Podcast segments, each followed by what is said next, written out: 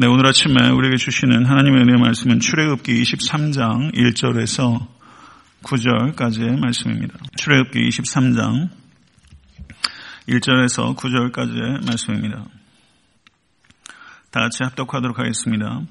너는 거짓된 풍설을 퍼뜨리지 말며 악인과 연합하여 위증하는 증인이 되지 말며 다수를 따라 악을 행하지 말며 성사에 다수를 따라 부당한 증언을 하지 말며 가난한 자의 성사라고 해서 편벽대이 두둔하지 말지니라. 내가 만일 내 원수의 길 잃은 소나 나귀를 보거든 반드시 그 사람에게로 돌릴지며 내가 만일 너를 미워하는 자의 나귀가 짐을 싣고 엎드러짐을 보거든 그것을 버려두지 말고 그것을 도와 그 짐을 부릴지니라. 너는 가난한 자의 송사라고 정의를 굽게 하지 말며 거짓 일을 멀리하며 무죄한 자와 의로운 자를 죽이지 말라. 나는 악인을 의롭다 하지 아니하겠노라. 너는 뇌물을 받지 말라. 뇌물은 밝은 자의 눈을 어둡게 하고 의로운 자의 말을 굽게 하느니라. 너는 이방 나그네를 압제하지 말라. 너희가 애굽 땅에서 나그네 되었은즉 나그네의 사정을 아느니라. 아멘. 하나님의 말씀입니다. 아, 오늘 본 말씀 출애굽기 23장 1절에서 9절의 말씀은 공정한 재판을 위한 말씀이 기록되어 있습니다. 1절부터 아, 3절까지에는 증인의 역할에 대해서 말씀하고 있고 4절에서 아, 5절은 법정에서 대립하고 있는 사람들, 법정에서 대립하게 되면 원수죠.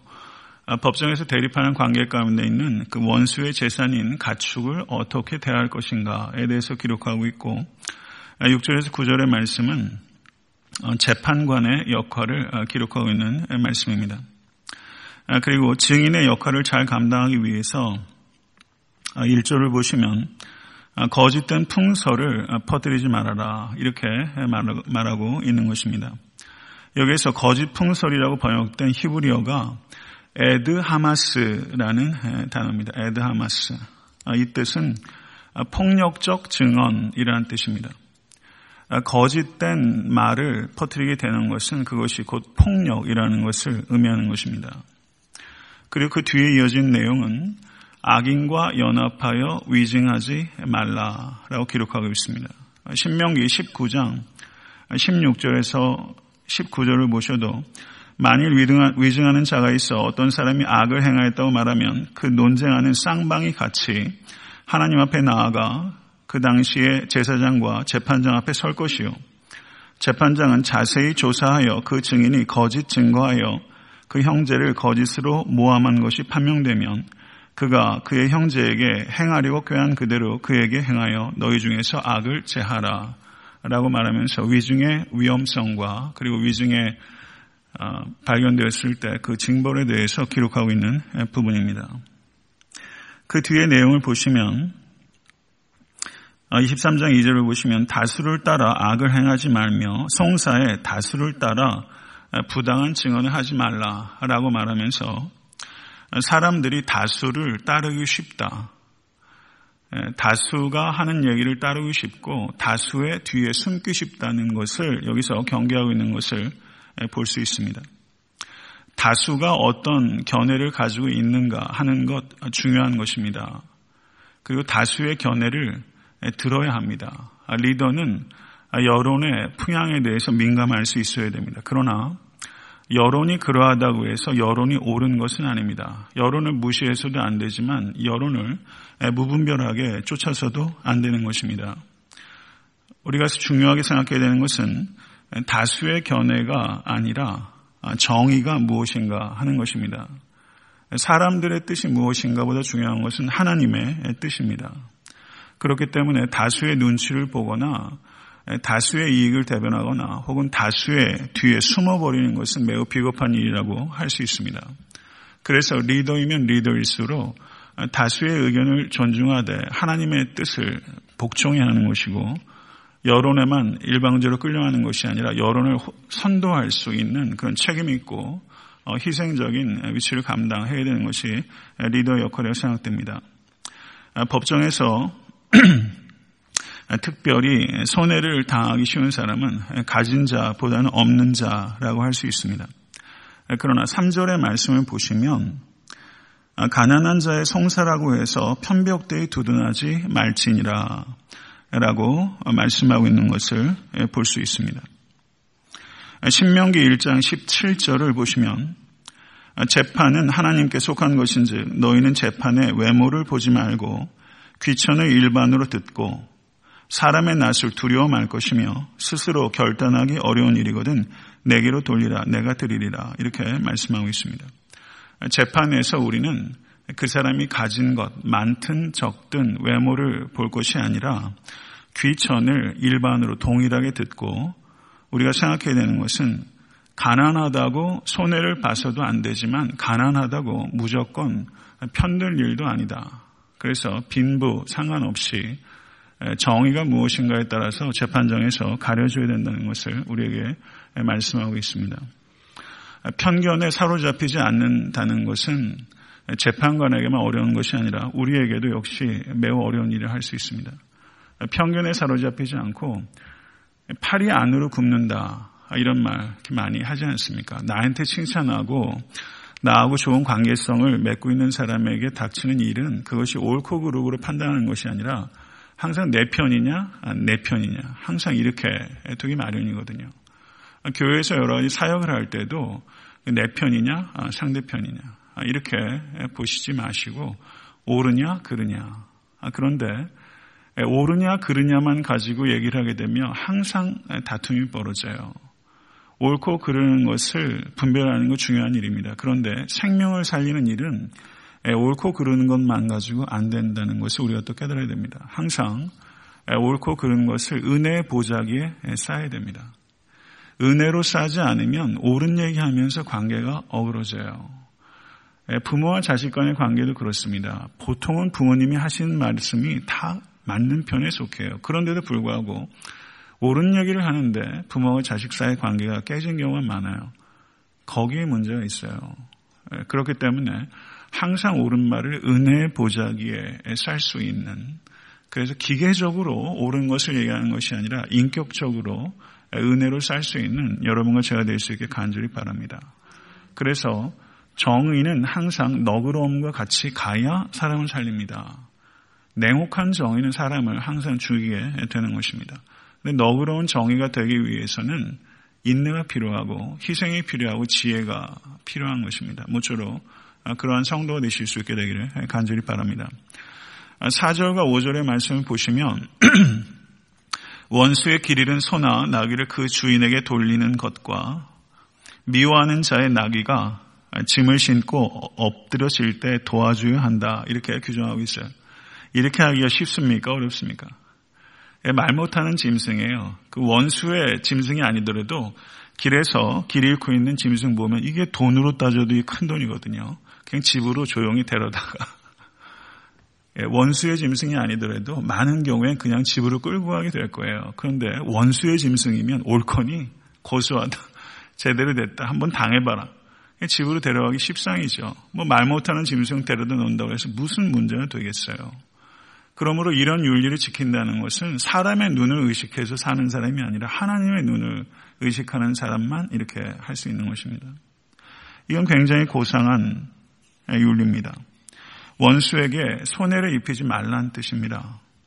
원수의 유익을 도모하라는 것입니다. 그럼 왜 이렇게 하는 겁니까?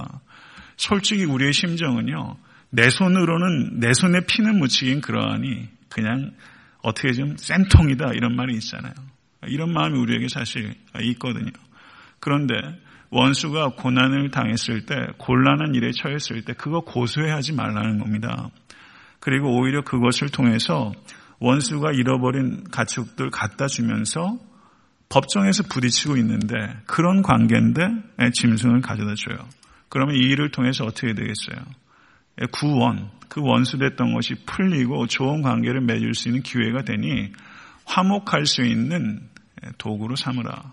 이게 하나님의 말씀이에요. 성도 여러분, 예수님께서도 원수를 사랑하고 핍박하는 자를 위해서 기도하라. 이거는 하이퍼벌리, 과정법이 아닙니다. 이것은 우리에게 그렇게 하라고 하신 것이고 옛 본성으로는 불가능한 것인데 예수 그리스도 안에서 새롭게 지음받은 새로운 본성은 원수를 사랑할 수 있는 능력이 있다고 믿으실 수 있게 되길 바랍니다. 핍박하는 자를 위해서 기도하라는 것은 이것은 우리가 할 수 없는 윤리를 얘기한 것이 아니라 그리스도 안에서 할 수 있는 윤리예요. 그리고 사도 바울께서도 로마서 12장 17절에서 21절에 아무에게도 악으로 악을 갚지 말고 모든 사람 앞에서 선한 일을 도모하라. 할 수 있거든. 너희로서는 모든 사람으로 더불어 평화하라. 성경에서요. 모든이란 말이 들어가기 때문에 항상 어려운 겁니다. 모든 사람으로 더불어 평화하라. 그렇잖아요. 평화할 수 있는 사람과 평화, 저 사람하고는 상종 못해. 상종 못해 이렇게 판단할 때 많지 않습니까? 그런데 모든 사람으로 더불어 평화하라. 내 사랑하는 자들아 너희가 친히 원수를 갚지 말고 진노하심에 맡기라. 기록되었을 때 원수 갚는 것이 내게 있으니 내가 갚으리라고 주께서 말씀하시니라. 내 원수가 줄이거든 먹이고 목마르거든 마시우라. 그리함으로 내가 숯불을 그 머리에 쌓아 놓으리라. 악에게 지지 말고 선으로 악을 이기라. 상대로 원수를 사랑하는 것은 이성적인 사람이나 도덕적인 사람이 할 수 있는 윤리가 아닙니다. 예수 그리스도 안에서 죽은 자만 할 수 있는 윤리입니다. 이러한 윤리를 추구하지 않습니다. 그리고 이러한 윤리를 추구할 수 있는 능력도 없습니다. 그러나 예수 그리스도 십자가와 연합된 사람은 이러한 윤리를 추구하고 이러한 윤리를 다소간에 성취하면서 살아갈 수 있게 되는 것입니다. 성도 여러분, 그리스도인과 주 안에 있는 사람과 주님과 무관하게 사는 사람의 결정적인 차이가 뭔지 아세요? 악을 대하는 방식이 다릅니다. 악인을 대하는 방식이 달라. 이것이 그리스도인과 비그리스도인의 차이예요. 악인을 대하는 방식이 달라요. 나에게 악하게 하는 사람들을 대하는 방식이 그리스도인과 비그리스도인이 달라요. 중생하셨습니까? 중생하셨으면 나에게 악하게 하는 사람들을 대하는 방식이 중생하기 이전과 중생한 이유가 다른 거예요. 최소한 갈등이 시작돼야 되는 거예요. 그저 한 대 맞으면 한 대 되치고 그냥 냅다 땅에 공을 치면 공이 반동에 의해서 공이 튀잖아요. 그러한 방식으로 대, 받아치는 것이 아니라 악인을 대하는 방식이 다릅니다. 성도 여러분, 나하고 원수가 된 사람이 살다 보면 어쩔 수 없이 척지는 경우들이 있어요. 그런데 그쪽 어떻게든지 상황이 발생이 됐어요. 그러면 이 문제를 풀어야 되는 거예요. 그러면 상대방이 잘잘못을 떠나서 한사코 상종을 안 하겠다 나오면 뭐 어렵죠. 또 하나 상대방이 단서를 붙여요. 신앙적으로 도덕적으로 타협을 우리에게 요구해요. 그럴 경우에는 어쩔 수 없습니다. 신앙적 도덕적 타협을 요구할 경우에는 우리가 화평을 맺을 수 없습니다. 그러나 내 자존심 때문에 관계가 어그러지는 것, 내 판단 때문에, 내가 옳다라는 생각 때문에 계속적으로 평행선을 가는 것, 그것은 옳지 않습니다. 그것은 하나님께서 기뻐하지 않습니다. 내 자존심이나 내 이해관계 때문에 관계가 틀어진 관계가 있다면 그 관계를 해소할 수 있도록 기도하실 수 있게 되기를 바랍니다. 기도해야 하나님께서 우리의 마음을 잠잠케 하시고 지혜를 주십니다. 여기에서 원수의 가축을 그 원수에게 되돌리면 그게 어떤 효과가 있냐면 그 원수의 머리에 숯을 올려놓는 거예요. 머리에 숯을 올려놓으면 얼마나 여기 엄청 뜨겁겠죠. 말도 못하죠. 원수에게 가축을 되돌리는 것은 그 사람의 양심에 자극을 가하는 일입니다. 그래서 부끄러움을 느낄 수 있고 자기 자신을 되돌아볼 수 있고 회개할 수 있는 기회가 주어지는 거예요. 그러나 성도 여러분, 원수의 가축을 되돌린다고 해서 그 사람이 다 그렇게 변화되지는 않습니다. 그러나 우리가 할 수 있는 데까지는 어디예요? 원수가 잘못되는 것을 고소해하지 않고 오히려 원수의 유익을 도모하고 우리가 할 수 있는 데까지 순종하는 것, 거기까지 하나님께서 원하세요. 그 사람이 변하고 안 변하고는 내 소관이 아니에요. 우리에게 중요한 것은 하나님께서 원하시는 데까지 순종하는 것입니다. 여한 경우에서든지 보복하지 말고 오히려 선행을 해서 선으로 악을 이기라. 이것이 하나님의 원리입니다. 성도 여러분, 이렇게 책임 있는 삶으로 우리를 부르셨습니다. 모쪼록 성령께 의지해서 항상 화평케 하는 사람으로서 평생 살아가실 수 있게 되길 간절히 축원합니다. 6절에서 9절의 말씀은 재판관의 자세에 대해서 기록하고 있습니다. 7절의 말씀을 보십시오. 이 모든 윤리적인 강령을 주신 근거는 7절의 말씀 나는 악인을 의롭다 하지 아니하겠노라. 아멘. 하나님은 악인을 의롭다 하지 아니하시는 분입니다. 믿으십니까? 그런데 하나님께서 우리를 의롭다 하셨어요. 우리가 죄인 되었을 때 어떻게 된 거예요? 나는 악인을 의롭다 하지 않겠다. 그런데 우리가 죄인 되었을 때 우리를 의롭다 하셨어요. 이게 복음이에요. 왜요? 그 죄값을 누가 치르셨어요? 예수님께서 치르셨어요. 그러니 하나님의 이 성품과 우리를 의롭다 하시는 하나님의 그 은혜는 상충됩니까? 상충되지 않습니까? 상충되지 않아요. 하나님을 악인을 의롭다 하지 아니하시는 하나님이에요. 그런데 우리는 예수 그리스도의 의를 입은 것이고 그것은 예수 그리스도의 피의 대가가 있었기 때문입니다. 그러니 하나님께서 십자가에서 공의와 사랑을 실천하기 위해서 하나님께서 얼마나 성도 여러분 하나님의 마음을 헤아리실 수 있는 여러분과 제가 될 수 있게 되기를 간절히 바랍니다. 이 세상의 재판관은 하늘의 재판관을 경외해야 하고 이 세상에서 재판할 때는 하나님의 재판을 반영할 수 있도록 재판을 해야 됩니다. 그래서 특별히 재판관은 무죄한 자와 의로운 자가 피해를 당하지 않도록 해야 하고 그러기 위해서 특별히 뇌물을 조심해야 합니다. 그래서 고대 아테나의 철학자 중에 한 사람인 솔론이라는 사람이 이런 말을 했습니다. 법이란 거미집과 같다. 가볍고 힘 없는 사람은 거기 걸리지만 크고 힘 있는 사람은 거미집을 뚫고 간다. 이게 법이에요. 이게 고대 아테나만 해당되는 말이니까 우리가 살고 있는 시대도 해당되는 말입니까? 법망이라고 그러죠. 법망에 걸리는 사람은 가볍고 힘없는 사람이에요. 권세 있고 돈 많은 사람은 지금도 법을 거미집처럼 뚫고 갑니다. 뚫고 나가요. 그러면 이게 엄연히 지금도 벌어지는데 어떻게 거미집을 뚫고 갑니까? 와이로로 뚫고 나가는 거예요. 뇌물로 뚫고 나가요. 와이로라는 이 말, 이게 저는 옛날에 이거 일본 말인 줄 알았어요. 와이로 그래가지고. 일본 말이 아니더라고요. 이게 한자어입니다. 고려 말에 이규보라는 선생이 있었어요. 선비죠. 근데 번번이 과거에 낙방을 하고 초야에 묻혀서 살고 있을 때 대문에 아주 흥미로운 글을 붙이고 있었어요. 그런데 임금이 하루는 단독으로 야행에 나갔다가 깊은 산 중에서 날이 저물었고 다행히 민가를 하나 발견하고 들어가고자 했는데 그 집이 공교롭게 이규보 선생의 집이었습니다. 그런데 이규보 선생이 이 야행 중인 암행 중인 이 임금이 하룻밤 유숙할 것을 청했는데 조금만 더 가면 주막이 있으니 그리로 가시오 라고 이규부 선생이 정중하게 사양을 했습니다. 그런데 그 집 이규부 선생 대문 집에 대문에 뭐라고 붙어 있었냐면 유아무와 인생 지한 나는 있는데 개구리가 없는 게 인생의 한이다. 아, 이렇게 써 있었습니다. 그래서 임금이 도대체 개구리가 뭘 얘기하는 걸까? 나름대로 학식이 있다고 생각하는 임금이 도대체 이 한자말이 뭔지를 어, 깨닫지 못하는 것입니다. 그래서 궁금증을 가지고 주막에 갔죠. 그래서 그,